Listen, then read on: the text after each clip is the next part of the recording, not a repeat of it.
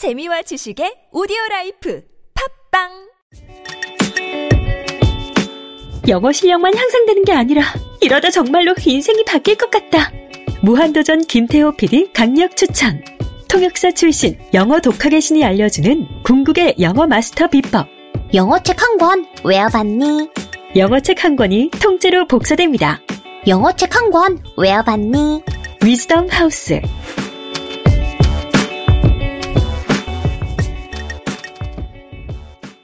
엄마, 나 가게 안 하고 싶은데. 너 너 너 가게 해봤니? 너 음식 만들어봤니? 인테리어는 집기는 일할 사람은 운영은 가게 자리는 세금은 너 돈이 있니?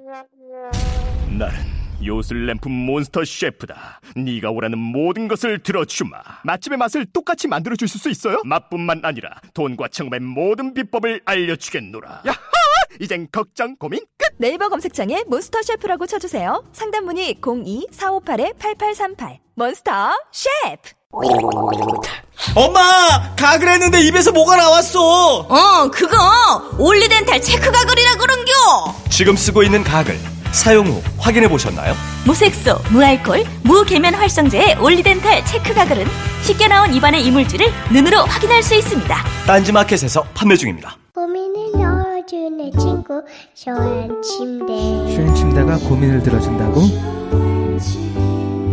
편안한 저자리의 친구 쇼한 침대 그렇게 편안하니? 머리부터 발끝까지 너무나 포근한 느낌 오늘부터 내 친구 쇼의 침대 어디에 있다고? 딴지마켓에 있네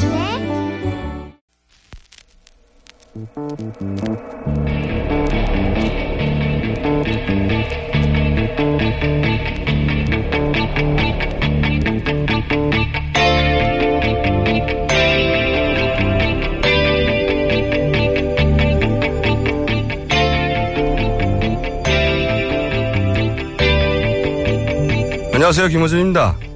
저는 유치원 과정에 대해서는 대형 단설 유치원 신설은 자제하고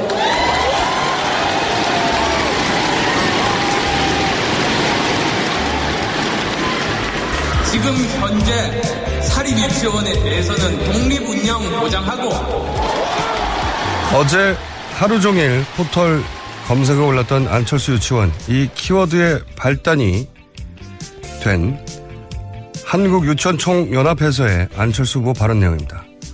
안철수 후보는 분명 단설 유치원이라고 말을 했으나 이것이 병설 유치원으로 잘못 보도되며 촉발됐던 이 논란을 지켜보면 그런 생각을 했습니다. 대선 후보들의 공약은 대체로 사탕발림이란 사실은 다들 익히 알고 있는 거 아닌가? 해서 공약 제대로 따져보는 사람들 별반 없지 않나?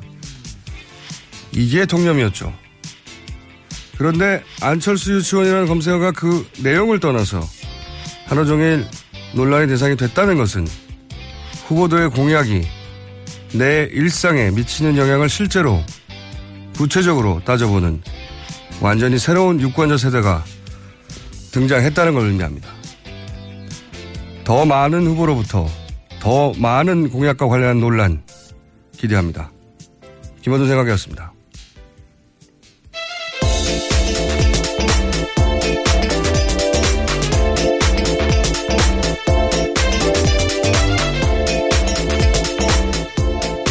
시사인의 김은지입니다. 자, 첫 뉴스가 우병우 전민정수 관련 맞죠? 네. 네. 어제 또 영장 기각됐습니다. 아, 아니, 오늘 자정입니다. 예. 예. 저희가 이제 일종의 예언 비슷한 걸 했었는데 우병우 전 민정수석 관련 검찰 수사 어, 와중에 나온 고위 검찰 관계자로부터의 이야기 지난주에 전해드린 적이 있는데 뒷이야기처럼 예. 혼자 안 간다. 네. 어, 몇 년 더 감옥을 가더라도 다 끌고 가겠다는 식의 그런 협박이 있다고 그 검찰 내부의 고민이라고 검찰 내부에 있는 두 자수 두 자릿수에 가까운 우병우 소위 라인 과연 광범위하게 퍼져 있는 그 라인들의 불이익을 주면서 수사를 제대로 할 수 있겠냐 어, 기각됐어요? 네, 권순호 부장판사가 기각 에 대해서 이렇게 설명했습니다. 혐의 내용에 관해서 범죄 성립을 다툴 여지가 있고 이미 진행된 수사와 수집된 증거에 비추어 증거인멸 및 도망의 염려가 있음이 충분히 소명되지 않아서 구속의 사유와 필요성을 인정하기 어렵다 이렇게 밝힌 겁니다. 이런 우려가 계속 있었죠. 예. 이제 이제 마지막 퍼즐인데 과연 제대로 수사할 수 있겠는가 검찰 내부에서 그런 우려가 많은데 역시 그리고 이제 그 기소 내용이 오히려 세월호 같은 것도 빠지고 약해진 거 아니냐 이런 지적도 있었거든요. 네, 검찰이 제대로 기소하지 않았다라는 아, 기소가 아니고 아직 구속영장 청구 제대로 하지 않았다라는 비판을 사고 있는데요. 네. 외압 수사 논란에 대해서는 빼면서도요. 또 관련해서 위증 혐의는 넣었습니다. 그러니까 논리적 모순이 있는 거죠. 그러니까요. 이 위증에 대해서 법원이 그렇게 엄격하게 그 영장을 발표해오지 않았거든요.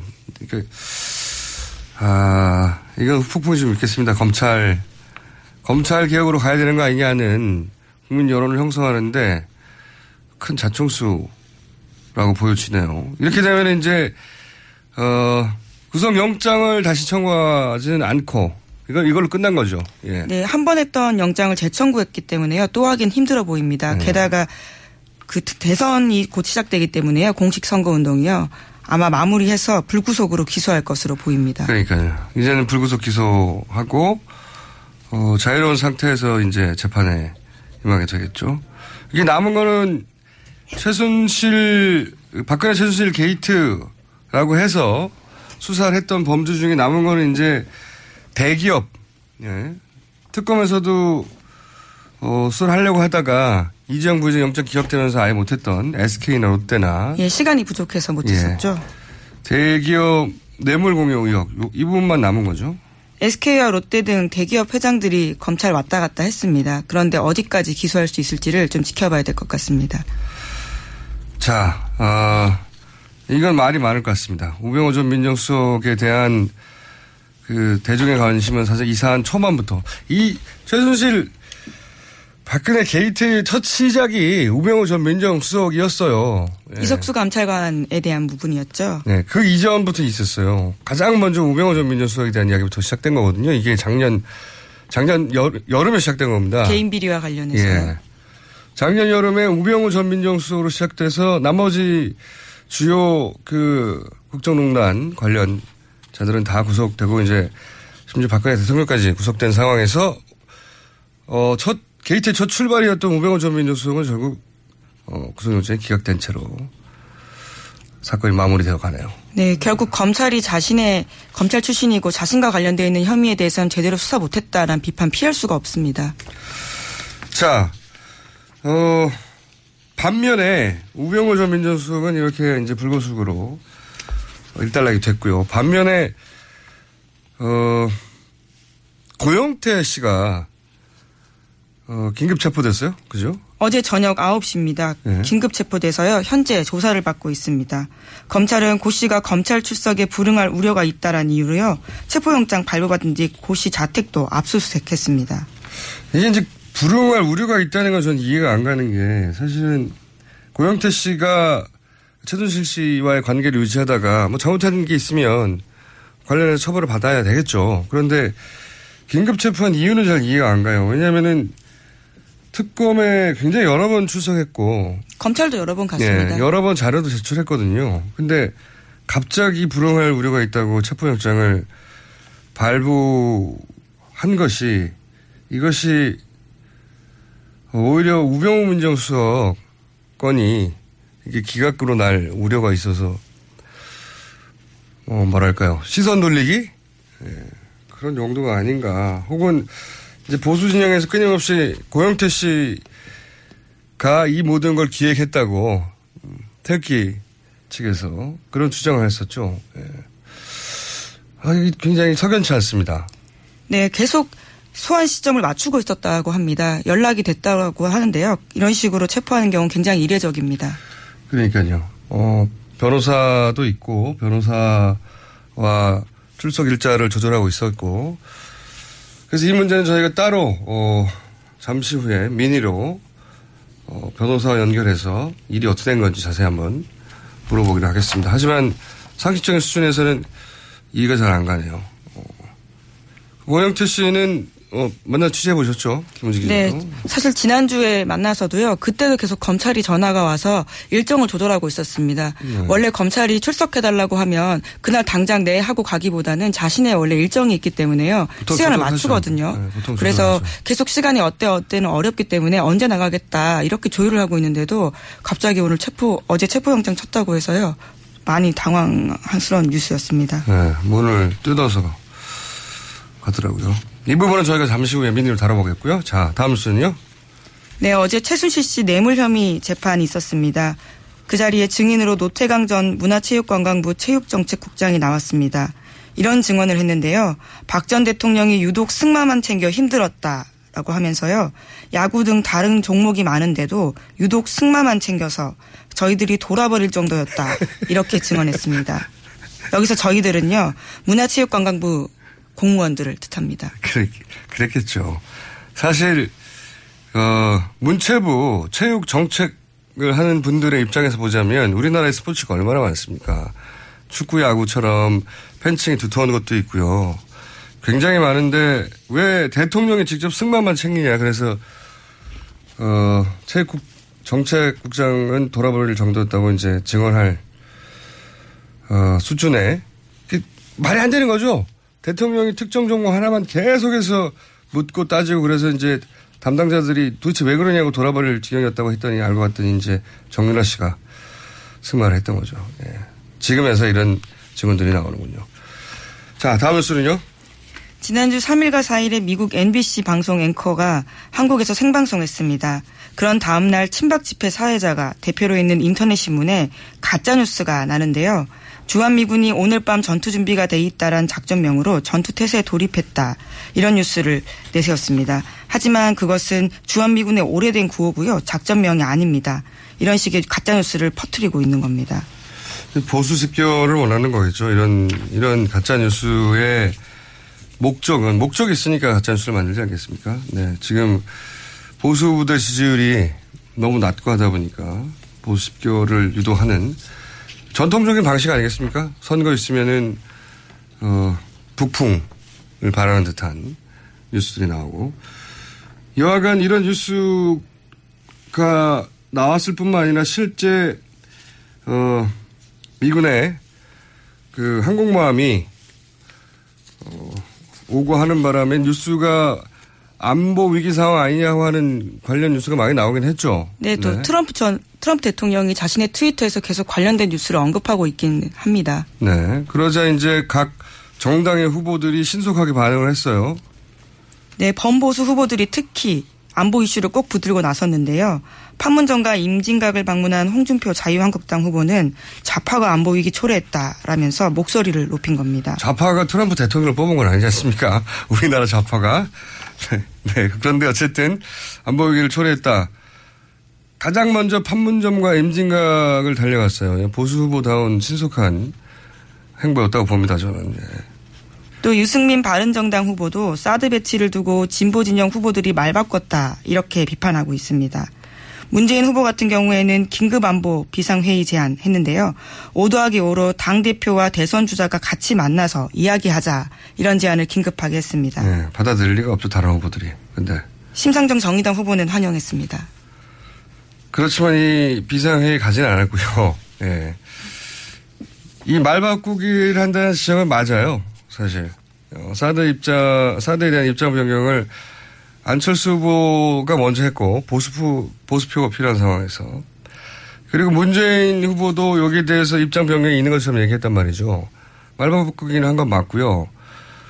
어, 이런 상황에 대해서 사실은 사드에 대한 입장을 변경할 때 변, 변명을 하려면 되게 구차해요. 뭐라고 말하든 간에.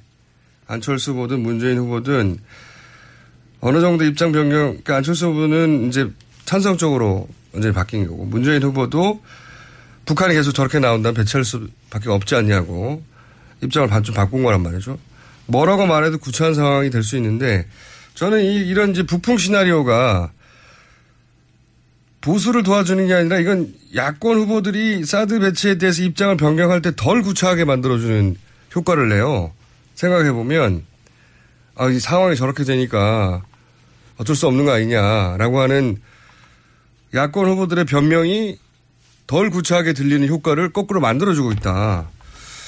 이해가 안 갑니다. 이런, 왜 이런 바보 같은 시나리오를 만들어서 보수 쪽에서 집권할 생각이 아예 없는 건지. 이거 예전에, 예전의 방식이거든요. 막 안보 위기론 퍼뜨리고 하는 게.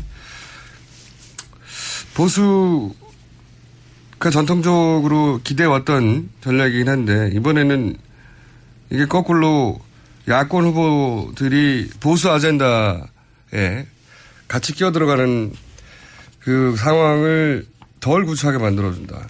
전 나쁜 전략이라고 봅니다. 대단히 이번에. 음, 누구에게 나쁜 전략? 보수 후보 쪽에 나쁜 전략인 거죠. 전통적으로 이런 게 유리했는데 이번에는 안 유리하다는 겁니다. 자, 근데 안철수 후보는 어제 여기에 신속하게 대응하기에는 뭔가 논란이 하나 터져가지고 그죠? 유치원 논란이. 예, 앞서 말씀하셨던 것처럼 유치원 관련해서요. 어제 굉장히 뜨거웠습니다. 안철수 국민의당 후보가 유치원 관련 공약을 발표하면서 대형 단설 유치원 설립을 자제하겠다라고 발언해서 학부모들의 비판을 사고 있습니다. 이게 이 민감한 안보 사안이 터졌을 때 물론 어느 정도 만들어진 거지만 신속하게 대응할 액션 기회를 좀 놓쳐버렸어요. 유치원 논란 때문에. 예. 근데 저도 하도 유치원 유치원 나와서 좀 들여다봤더니 이게 이제 한국 유치원 총연합회라고 하는 어, 사설 유치원을 운영하는 분들의 이익단체죠. 예.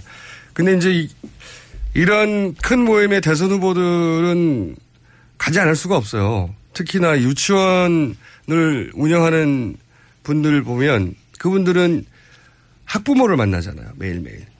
그러니까 전파력이 있는 단체란 말이죠. 그래서 외면하기 쉽지 않죠. 여기 가서 어 단설 유치원이라고 했는데 이거 언론이 병설이라고 잘못 보도가 됐어요. 예, 그 부분에 대해서는 잘못된 보도라고 했고 바로 잡아졌습니다. 예, 왜 이렇게 오보가 났는지는 모르겠지만, 아, 모르겠지만, 이제 병설 단설은 간단하게 얘기하면 병설은 초등학교 남는 시절 이용하는 유치원인 거죠. 교장이 원장이 되고, 단설은 별도로 유치원을 애초에 만들려고 국공립으로 만든 어, 학교의 병설이 아닌 단독 유치원인 건물이 거죠. 있는 거죠. 네. 예. 어, 둘다 국공립인데 사설 유치원과 경쟁 관계겠죠. 네. 그래서 아마 이 유치원 총연합회에 가서는 대형 단설 국공립 크게 만들어진 유치원은 어, 자제하겠다고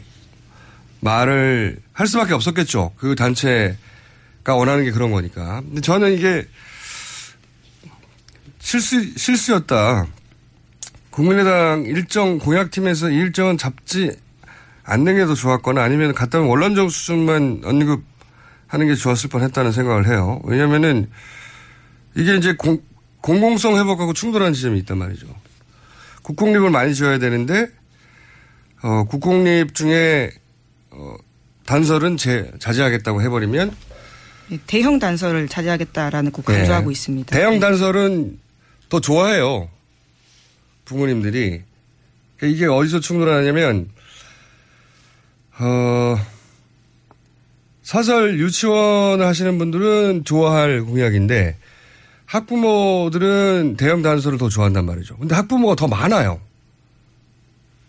그러니까 저는 여기서 원론적인 수준의 공약만 내세웠어야 할 것 같은데, 여하간 여기서 그래서 충돌이 나서, 어, 아마 이게 자세히 보신, 보지 않은 분들은 내용을 잘 모르겠지만, 어, 이 보육 논란이 공약에 관심 많은 사람들은 그 내용을 잘 알고 그러니까 있긴 합니다. 30대 수준의 워킹맘들한테는 민감한 사안이 돼서 검색어가 올랐던 겁니다. 예, 물론 안 후보 같은 경우에는요, 대형 단설 유치원은 거리가 멀어서 통하기 어려움이 생겨서 학부모 친화적이지 않다 이렇게 해명하고 있긴 합니다. 그건 결과하게 하죠. 결과. 그러면 큰 거를 어, 가까이 지어줘야 하는 거죠.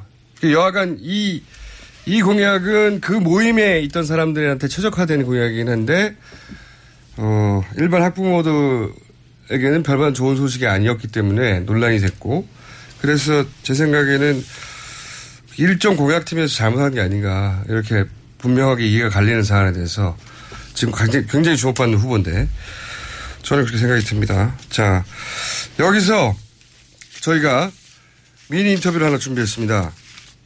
지금 전화 연결되어 있나요? 네, 자. 고영태 씨 변호인인 김용 자, 김용민 예, 변호사요? 고영태 씨, 고영태 씨 측 변호인 김용민 변호사 연결되어 있습니다. 안녕하세요. 네, 안녕하세요. 네, 우선 어, 혐의부터 설명해 주십시오. 간단하게. 아, 예. 그, 뭐, 언론에 많이 보도된 것처럼, 그, 세관장, 인천 세관장 인사와 관련해서, 아, 금품을 수수했다라는 혐의랑, 아, 최근에 그 경찰에서 뭐 불기소 의견으로 송치했던 사건이 하나 있는데 사기 사건이 하나 있습니다. 예. 예, 그뭐 그 두 가지 정도의 혐의로 체포영장이 발부가 됐습니다. 어, 그러니까 알선과 사기. 네, 특가법상 알선 수재죄와 사기죄. 예. 그러면 뭐 문제가 있으면 체포할 수도 있는 거죠. 근데 이 체포에 어떤 문제가 있다고 생각하십니까? 일단 체포 영장 발부 사유와 그게 해당하는지가 상당히 중요할 것 같은데요. 체포 영장 발부 사유를 보면은 아, 고영태 씨가 출석 요구에 불응할 우려가 있다라는 게 사유입니다. 출석에 불응한 게 아니고 그런 우려가 있다. 네, 맞습니다. 그 검찰이 그렇게 신청을 했으니까 법원이 아마 그렇게 저기 판단을 해준 것 같은데요. 그런데 당시에 고영태 씨는 출석에 불응할 우려가 있지 않았다라고 저희가 좀 강력하게 주장할 수 있을 것 같습니다. 왜냐하면 어, 검찰에서 출석 요구 전화로 출석 요구가 몇 차례 와서 어, 저희가 이제 변호인이 그 담당 검사와 아, 전화 통화를 했고 변호인 선임계 즉시 내겠다라는 얘기와 함께 아, 변호사가 조력 변호사와 같이 조사를 받을 예정이니까 아, 일정을 조율하자라고 전화 통화를 하고 끊었거든요. 그런데 그 다음 날인 어제 갑자기 체포 영장을 통해서 체포를 한 것이죠. 음, 뭐 그런 사정을 보면은 이게 출석에 불응할 우려가 있다라고 보기 어렵고 오히려 이제 변호사를 선임해서 어, 우리 성실히 조사 받을 테니까 출석 날짜만 좀 조율해 보자. 이렇게 얘기가 된 것인데 이게 과연 출석 불응 우려가 있는 것인지 어, 의심스럽습니다. 근데 왜 그랬을까요? 저도 사실 그 출석일 조정을 많이 해봐서 이럴 경우에는 어 당연히 합의해서 그 날짜 맞춰서 가는 건데 더군다나 전날 그런 얘기를 했으면 다음날 체포영장을 발부할 이유가 저, 제가 봐도 없을 것 같은데 왜 갑자기 이렇게 체포영장을 발부했을까요? 어, 날짜를 보니까 체포 영장은 사실 그 전에 발부를 받아두었고요. 아 이미 네네. 이 체포영장을 발부 받아놓고 출석 일자를 조율했다는 건가요? 그럼?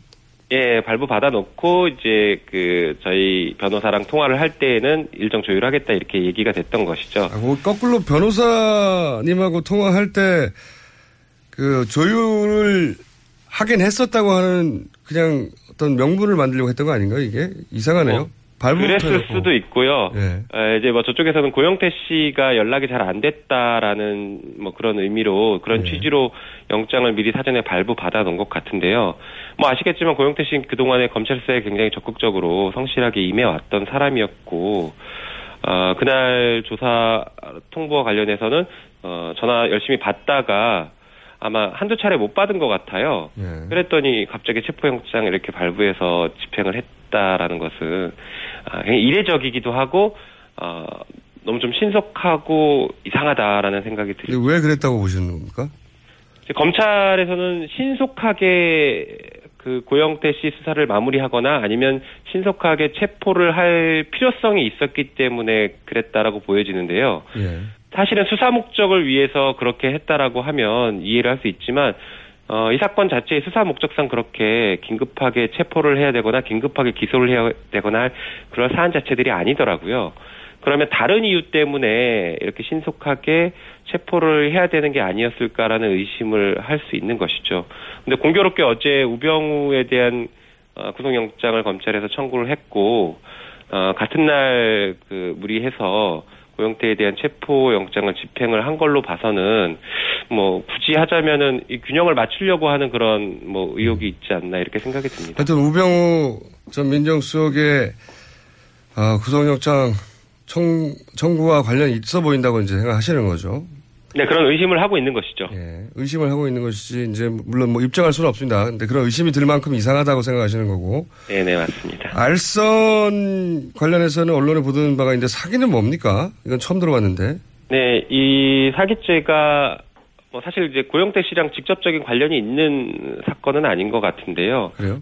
뭐 구조는 조금 복잡한데 경찰에서 예를 들어서 어, 기소 의견으로 송치가 된 겁니까? 아니죠. 경찰에서 수사를 했더니 고영태 씨는 별로 상관이 없는 것 같다라고 해서 불기소 의견으로 송치를 했던 사건입니다. 아, 경찰에서 혐의 없이 송치했어요? 예, 이미? 그렇죠. 그러니까 그 불기소 의견으로 송치한 사건을 가지고 이- 이례적으로 소환 요구를 계속 해가면서 어, 체포 영장을 발부받고 집행한 게 좀 이상하다라는 거죠. 아니, 경찰에서 혐의 없다고 했는데 뭘 다시 체포영장을 굳이 또 발부해서.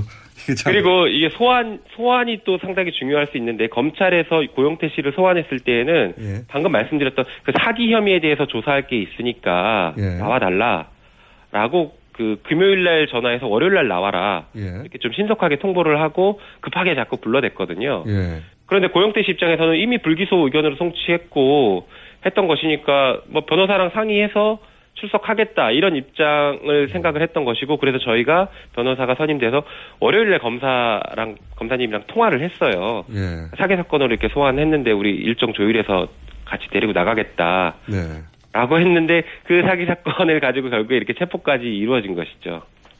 아, 재밌, 재밌습니다. 자세히 듣고 봤더니. 자, 그러면 앞으로 어떻게 하실 생각이십니까? 네, 일단은 어, 체포 적부심이라는 제도가 있어서 체포 의 영장 발부에 문제점이 있거나 체포 그 과정에서 문제가 있다라는 뭐 아니면 체포 사유가 현재 소멸했다 뭐 이런 이유 등을 들어서 어, 체포가 지금 잘못돼 있다라는 것을 법원에 청구하는 제도가 있는데요. 체포 적부심 제도라고 해서 그 체포 적부심 제도를 신청할 예정입니다. 알겠습니다. 오늘 여기까지 듣고요. 이 사안이 어떻게 전개될지 모르겠는데 또 연결할 일 있으면 전화 드리겠습니다. 감사합니다. 네, 감사합니다. 네. 고영태 씨 측 변호인 김영민 변호사였습니다. 자, 민의를 잠깐 달아봤는데 달았더니 더 이상한 일이네요. 네. 네, 현재 또 고영태 씨는 모든 혐의에 대해서는 부인하고 있는 상황입니다. 무죄를 주장하고 있는 거죠. 아니 뭐 그거는 본인은 항상 무죄를 주장하니까요. 근데 경찰이 혐의 없음으로 송치를 했다는 게 중요한 거죠. 네. 자, 여기까지 하겠습니다. 지금까지 시사인의 김은지였습니다. 감사합니다. 아무도 묻지도 따지지도 않고 가입하셨다고요? 보험은 너무 어려워요. 걱정 마십시오. 마이보험 체크가 도와드립니다. 1800-7917 마이보험 체크로 지금 전화 주세요. 1800-7917 이미 가입한 보험이나 신규 보험도 가장 좋은 조건을 체크해서 찾아드립니다. 인터넷 한글 주소 마이보험.com 또는 카카오톡에서 아이디 검색 마이보험을 친구 추가하여 상담하실 수 있습니다. 여성 여러분, 골반이 삐딱하면 허리가 아파요. 아, 아랫배가 나와요. 골반이 바로 서야 건강도 아름다움도 바로 섭니다. 바디로직을 입으세요. 토크밴드의 입체적인 탄력이 틀어진 골반을 바로잡습니다. 간편하고 확실한 골반 교정 타이즈. 바디로직. 삐딱한 남성 골반에도 역시 바디로직. 바디로직의 효과를 못 느끼셨다면 100% 환불해드립니다. 자세한 환불 조건은 홈페이지를 참조하세요. 굶고 뛰고 땀 빼고 다 해봤다. 그래봐야 소용없었다. 다이어트는 결국 먹는 게 문제다! 동결건조 채소와 곡물, 단백질, 그리고 효소와 비타민, 미네랄로 만든 다이어트 전용 그린 스무디로 하루 한두 끼만 바꿔 드세요. 검색창에서 비타샵을 검색해 주세요.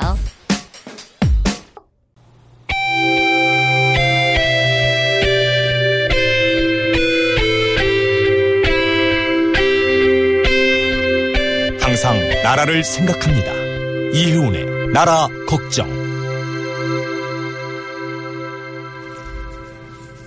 자, 나라를 걱정하다가 본인을 걱정하다가 당을 걱정하다가 이제 후보를 걱정하다가 걱정을 거의 안 하시는 지경에 이르신 것 같아요. 근데 그게 있잖아요. 나라, 당, 후보 다 나라 걱정 안에 포함되는 거예요. 그게 이제 그런 이제 후보 걱정까지 하다가 이제 아유 걱정이 또 별로 달라진 것도 없고 이 정도까지 가신 거 아니에요? 꿋꿋하게 가자. 바른 정당은 뭔가 약간 점점 초탈해 가는 분위기예요. 우리 원래 초탈이었어요. 보니까 이 언론 무대가 맞는지 모르겠는데 그냥 뭐 완주하자 이런 톤으로 아니 왜냐면 저희가 네. 어쨌든 조건으로 내걸었던 게 지금 전혀 이루어지지 않고 이루어질 가능성이 점점 희박해지잖아요. 그럼 남는 건 완주라고 처음부터 말씀드렸으니까요. 네. 그런데 이제 그렇지만 현실적으로 현실 정치인들이 또 현실 정당이 돈의 문제도 있고 나중에 지방선거 문제도 있고 국회의원이 30명씩이나 되는데 이렇게 어 아무런 어떤 대선 기간에 액션 없이 그냥 아무런 액션이 없다니요. 죽어라고 하고 있어요. 아니 제 말은 예. 단일화나 연대에 관한 액션을 아. 특별히 더 하지 않고 예전에 사실 온갖 수, 수단과 방법을 다 동원해서 어떻게든 그 목적을 달성하려고 하는 게 대선 기관인데 바른 정당은 약간 이렇게 아니요, 저희는 가치를 지키는 게 우선이고 가치가 해- 가치를 훼손하는 소위 정치 공학은 배제한다. 이게 저희 처음부터 선언한 거였어요. 약간 종교단체 냄새도 나면서 점점 종교단체 약간 초탈하면서 이런 거 그러니까 아니 이런 정당이 있어야 되는 거 아니에요? 그냥 뭐 이기기 위한 또는 뭐 자기들이 좀 더 이득을 보기 위해서는 뭐 명예고 가치고 명분이고 다 번지고 그냥 이전 투구하는 그런 거 이제 질리지 않으셨어요? 다 좋은 말씀이신데 예. 그래서 완주 그러니까 완 반드시 완주해야 돼 하고 똑같은 말이지만 아 그냥 완주하자 이거 다른 거잖아요 뉘앙스가 근데 두 번째에 가까운 상태 아닌가요 지금? 어 점점 완주하겠다는 강력한 의지를 갖게 하시네요. 아니 유승민 후보 본인은 워낙 원칙주의자이고 고집도 세고 그리고 본인이 한번 뱉어놓은 말을 지키려고 하고 그게 이제 매력이기도 하죠 당연히 거기에 환호했던 이제 어 지지자들도 있고 근데 지금 이 대선 기관에 대선 기간에 보수 후보들끼리라도 단일화 해야 되는 거 아니냐 이런 목소리 분명히 있었고 또 한편으로는 지금 저 그 지형이라면 국민의당과 단일화 해야 되는 거 아니냐 이런 목소리 분명히 양쪽에 있었잖아요. 근데 양쪽 모두 그다지 가능성이 점점점 낮아지고 있다 이렇게 보여져서 그죠? 음, 그러니까 저희가 단일화를 하기 위해서는 반드시 탄핵을 만든 세력, 탄핵에 불복하는 세력 청산이 되지 않으면 단일화 없다고 처음부터 얘기 말씀드렸잖아요. 근데 이제 의원님은 유승민 후보하고 어 바른당 내에서는 가까운 축에 드는 의원님이시잖아요, 당연히. 근데 어 다른 분들은 또 그 방송에 나와서 하는 말씀을 들어보면 아, 아, 한 분 알아요. K모 의원. 한 분밖에 없으면서 뭘 자꾸 다른 분들이라고 그러세요. 복수처럼. 아니 다른 방송 저희 방송 말고도 다른 방송에 가서 아, 그분이 계속 얘기하세요. 안철수 후보하고 단일화해야 하고 안철수 그러니까 만약에 이제 정당들의 그 사람들이 나와서 각 자신의 후보를 옹호하고 뭐 이럴 때 또 공격하고 안철수 후보에 대한 공격이 나오면 바른정당 의원이 튀어나와서 변호를 하고 아, 그 한 분이라니까요. 근데 하여튼 그분 정체성이 많이 헷갈리는 분이긴 한데 네. 어쨌든 저희는 지금 이제 보수정당이라고 표방하고 있잖아요. 표방하고 있는데 보수정당은 이제 한국적 관점에서는 안보에 대한 게 제일 중요한 가치인데 안철수 의원은 안보가 오락가락하기 때문에 상당히 지금 이제 믿업지 않은 편이에요. 오락가락을 하지 않고 한 번 왔죠. 반대했다가 사드를 이제 음. 왔는데, 예. 음. 다시 가지는 않았으니까 아니 이제. 사드만이 아니라도 네. 개성공단 문제 그 전에 여러 가지 문제들도 이분은 정체성이 좀 알기가 어려워요. 이제 그런 상황에서 어쨌든 분명히 하라라고 얘기를 했는데 당론이 아직 처리되지 않았잖아요. 그거는 이제 조- 조만간 그런 형식은 음, 당론이. 처리되면 그때 보죠. 그러면 음. 그 사드 배치에 대한 당론이 철회가 되면 그러니까 사드 어, 사드 반대에 대한 당론 철회가 되고 사드 배치한다라고 국민의당 당론 자체가 그렇게 변하고 나면 그러면 안철수 후보하고 유승민 후보의 단일화도 가능하다. 검토되는 거죠. 왜냐하면 근데 이제 단일화라는 게 이게 이제 결혼처럼 양쪽이 다 마음이 맞아야 되는 건데 한쪽만 마음이 있다고 결혼이 성사되는 건 아니잖아요. 그 얼마 안 남았잖아요, 이제. 어떻게 해요? 아니 우리가 어떡할 거나 어째 아쉬운 쪽이 오게 돼 있죠. 아쉬운 쪽이 오게 돼 있다. 우리가 지지율은 낮지만 아쉬움은 니네가 와라 이거네요. 아쉬울 거려? 그러면 홍준표 후보, 그러니까 안철수 후보 쪽은 가능성이 생기는 겁니다. 그죠? 네. 어, 그 뭐 그런 전제하에 어, 당론, 그러니까 사드 문제가 가장 핵심이었잖아요. 네, 유승민 후보가 다른 이야기는 하지 않고 사드에 사드 대해서 얘기를 했죠. 대표적으로 사드를 얘기했으니까. 네. 근데 사드의 당론이 변경이 그 배치하는 쪽으로 국민의당 당론이 바뀌고 나면 네. 그러면 반대했던 명분은 이제 일- 다른 명분이 있었는데 말을 안 하는지 모르겠지만 네, 일단 1번 명분은 일단 사드. 사라 지는 거니까 그렇죠? 예 명분이 약해지는 거니까 검토 우리는 하는데 문제는 우리만 검토했고 되는 것도 아니고 저쪽 아쉬운 쪽이 검토해야죠. 하여튼 양쪽이 맞아 떨어지면 가능하죠. 그리고 단일화의 이제 조건에 예, 관해서 얘기해야 되잖아요. 그 다음부터는. 네, 네. 그럼 단일화가 될지 또 저쪽은 연정을 얘기하고 있으니까 연정을 할지 이제 그건 검토하고 얘기해 보면서 연정이라는 되겠죠. 건뭘 의미하는 겁니까? 후보는 각각 그대로 살아 있대. 연정이라는 거는 이제 과거 DJP 연대 같은 것도 연정의 범주 안에 든다고 보는 것 같아요. 사퇴한- 하나로 하고 네. 그다음에 이제 집권을 하고 나면 공동 운영을 한다 이런 의미죠. 음. 단일화가 아니라 연정을 전제로 한 후보 사퇴가 되는 거네요. 그 경우에는. 그럴 가능성도 이제 뭐 열어놓고 지금 저쪽은 얘기하는 거고 우리는 저쪽은. 단일화를 얘기하는 거고 뭐 여러 가지 이제 지금 그러니까 얘기하고 있는 거죠. 조건이 맞아서 한 음. 후보가 사퇴한다면 지금 지지율상으로는 안철수 후보가 아니라 유승민 후보가 후퇴, 사퇴하기를 사람들이 그 전망할 텐데 유승민 후보의 옵션에 단일화 음. 그리고 어, 연정을 전제로 한 사퇴 이 2번 사퇴도 있는 겁니까? 옵션 속에? 단일화를 하더라도 사퇴가 전제로 되는 거기 때문에 근데 단일화는 조건을 놓고 그 조건 하에서 서로 경합하여 한 사람 뽑는 거지만 사퇴는 후보 다, 후보 자신의 결정이잖아요. 음, 무슨, 말- 무슨 말씀인지 알겠는데요.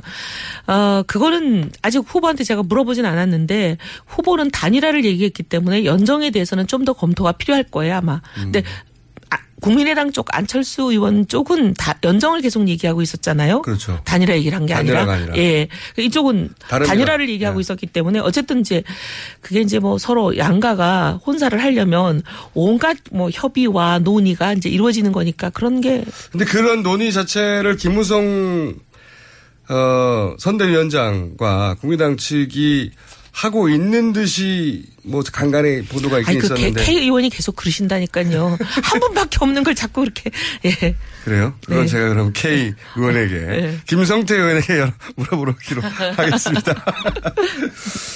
그렇군요. 그러니까 국민의당 내에서도 이해운 그- 그냥 제가 임의로 그냥 표현하자면 이해운 파와 김성대 파와 의견이 다른 거네요. 파라고 얘기하면 안 되죠. 거기는 하나밖에 없는데. 어떻게 제가 임의로 네. 이렇게 붙였습니다. 하여튼 네. 의견이 갈리는 의원님들이 네. 있는 거죠. 아니 뭐 네. 그런 게 있, 아니 부부간에도 의견이 다르고 부모 자식 간에도 의견이 누가 더 다른데 누가 더 우세합니까? 당내. 거기는 하나밖에 없는데 누가 우세하겠어요. 자꾸 하나라고. 본인만 그렇게 믿고 계신 거 아니에요? 자, 아, 그렇, 그렇군요. 네. 그럼 마지막, 그, 소위, 연대든 단일화든 하나가 될 수 있는 가능성이 있긴, 있- 남아 있는 거군요, 여지는. 네. 그 가능성이 높나요? 아니면 자유한국당과 연대든 단일화든 가능성이 높나요? 수치로 그거야. 뭐 아니 그거야 뭐 누구도 예단할 수 없는 문제지만 늘 말씀하셨잖아요. 홍준표라는 분은 안 변하는 분이라고. 그런 가능성이 상당히 닫히는 거죠. 그래요? 그러면 음. 홍준표 후보와의 단일화 혹은 연대 가능성과 안철수 후보와의 연대 혹은 단일화 가능성 둘을 비교하자면 1번, 2번으로 놓자면 안철수 후보와의 단일화 연대 가능성이 그나마 더, 좀더 높다. 근데 그나마. 사실 뭐 세상 일이라는 게 알 수 없기 때문에 확률로 굳이 얘기하라 그러면 50대 50이죠. 그래요? 예. 아예, 아예 안 될 확률과 비교하자면요. 그것도 50대 50이죠. 네. 물어봐야 별 소용없는 질문을 계속 해왔 습니다. 지금 듣고 보니까. 지금 어떻게 될지 모른다는 거네요. 네네. 예. 개인적으로는 어떻게 보세요? 개인적으로 그냥. 안 될 것 같아요? 제가 요? 방송 끝나고 따로 말씀드릴게요. 따로 듣고 제가 3부에서 폭로하겠습니다. 자, 지난 시간에 이- 그 휴대폰 꺼주시고요. 지난 시간에 나오시자마자 내가 땡땡 일부를 절도했다면서 막 화가 나가지고 얘기하셨잖아요. 혹시 이 이후에 아, 막 항의 전화 받았어요. 그 땡땡 일보로부터. 아 직접 아, 네. 여기서 땡땡 일보는 조선일보죠. 아, 뭐 얘기하기는 어려운데. 다 얘기했는데요. 뭐. 아, 뭐. 본인이 아니, 진짜 우리 신문 끄는 거예요. 선배부터 시작해서. 예. 진짜 그 때문에 끄는 거예요. 등등. 음. 여러 그래서- 전화 받았어요. 그래서 그 이후에 그 소위 이제 조정동으로 대변되는 보수 언론 네. 대선 관련 보도를 또 다시 눈여겨봤더니 좀 변화가 있던가요? 그러고 나서 며칠 있다가 예. 안철수 후보가 다자구도에서도 모 후보를 상당한 수 오차범위 바뀐 것 같던데 예. 그 정도로 이긴다. 이게 일면에 거의 숟가락만한 글씨 하나가 숟가락보다 큰 글씨로 보도되지 않았나요? 아, KBS 연합 여론조사가 예. 지난 일요일 날 예. 조사됐는데. 등등 많이 보도되던데. 예. 네네. 근데 이제 그게 좀 있다 보니까 뭐 샘플링 왜곡이 있다 없다 굉장히 논란이 시끄럽더라고요. 그렇죠. 예. 예. 그러니까 보수 언론의 보도 행태, 그러니까 이제 바른정당 입장에서는 정통 보수가 여기 있는데 아, 네. 왜 야권의 후보 한 사람 밀어주냐? 아니 그러니까 보수라고 볼 수 없는 분을 보수 후보라고 보수의 대표 주자인 것처럼 자꾸 이제 포장을 하는지 굉장히 저는 유감이죠. 그래서 이제 언론에 대해서 처음으로 당했다 싶어가지고. 처음이 아니라니까요. 당한 지 10년도 넘었다니까요. 아니 근데 이 세력 자체가 네. 그 국회의원이 30명 이상 있는 보수 정당이 이렇게 어 보수 매체로부터 외면당한 게 기억이 없어요 저는. 공식 적인 정당으로는 그렇지만 네. 세력이 요만한 세력이 당했던 건 2007년에도 있었어요. 아 요만한 세력 네. 주류가 아니면. 네. 근데 지금 밀어주는 쪽도 주류는 아니잖아요. 보수 매체가. 제가 보니까 그래요. 그러니까 지금 불만은 우리가 보수 비주류여서 밀쳐내는 건 상관이 없는데 혹은 상관이 없다기보다는 당해왔던 일인데 덜 그런데. 덜 억울한데 아니 저분은 보수 후보가 아닌데 왜 보수 1번, 2번 타자를 두고 밀어주느냐 이런 보니까 이제 거죠. 보수 진영에서 최악을 피해서 차악을 차라리 선택하겠다. 이런 지금 현재 작전 같아요. 네, 그런 것 같죠. 보수 네. 매체에서는. 본인들이 보기에도 이 소위 자기들이 밀고 있는 이 모 후보, 뭐안 후보죠, 뭐. 네. 안 후보가 보수라고 생각하기는 쉽지 않을 거예요. 전통 보수 후보 아니죠, 당연히. 아니죠. 예. 우리나라에서는 경제 문제로 보수 진보를 가르기보다는 대북 문제로 보수 진보를 가르죠. 근데 그 기준에 얘는 명백히 보수 후보가 아니죠 안철수 씨가.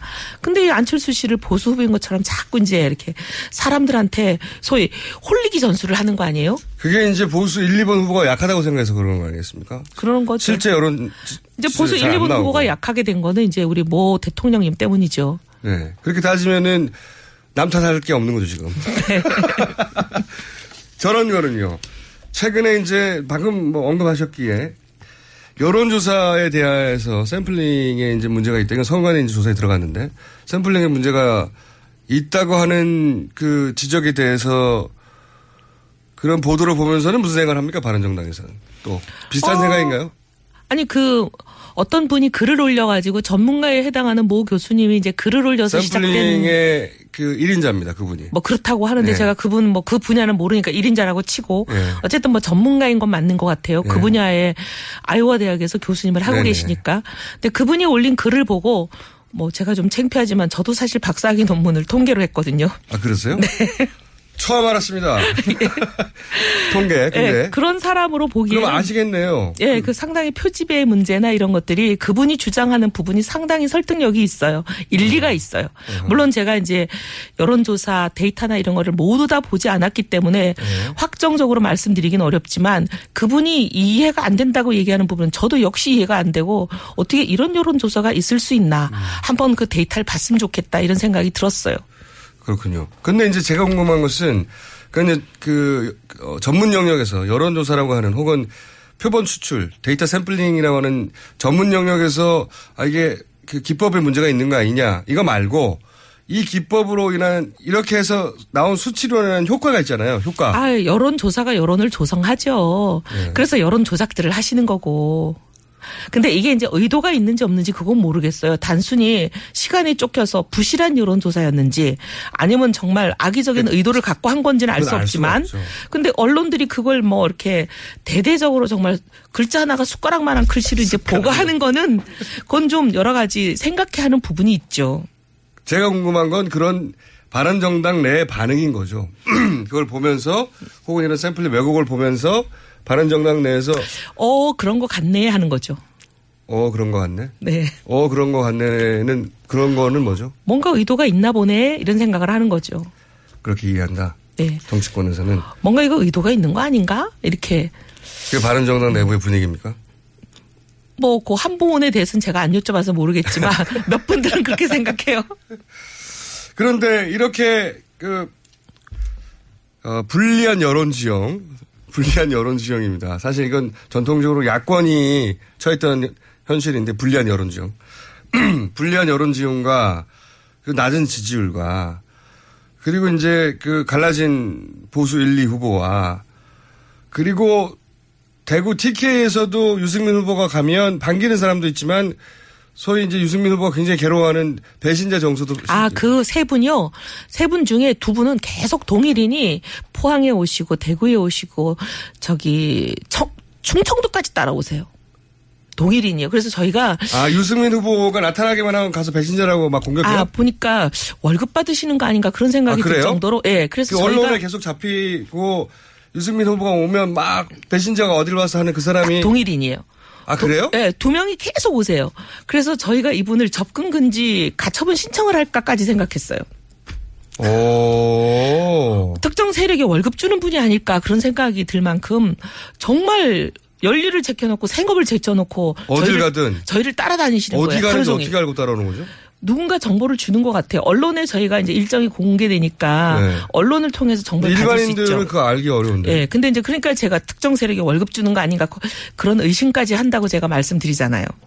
그러면 언론에 이제 유승민 후보 관련해서 특히 이제 TK 지역에 방문했을 때 꼭 따라 붙는 게 어, 환영받고 뭐 왔냐 하고 칭찬해주는 멘트가 있고 그 밑에 보면 그러나 그러나 그러나 언론에 꼭한 일부 줄 실리게 하는 거죠. 예, 일부 일부가 두 명이에요. 일부 주민들은 예. 혹은 뭐 시장에 가면 시장 상인들은 배신자가 여길 왜 왔냐며 격렬하게 등등등으로 멘트 꼭 따지는 그, 그 멘트를 만들어내는 사람이 정해져 있는 거예요? 네.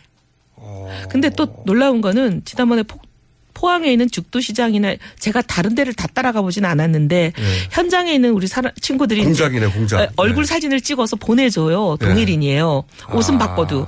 근데 이제 문제는 이제 제가 포항 죽도시장은 따라가 봤어요. 예. 근데 거기서는 이런 얘기들을 또 막 그 멀리서도 후보가 저기 멀리 지나가는데 큰 소리로 이런 얘기를 하세요.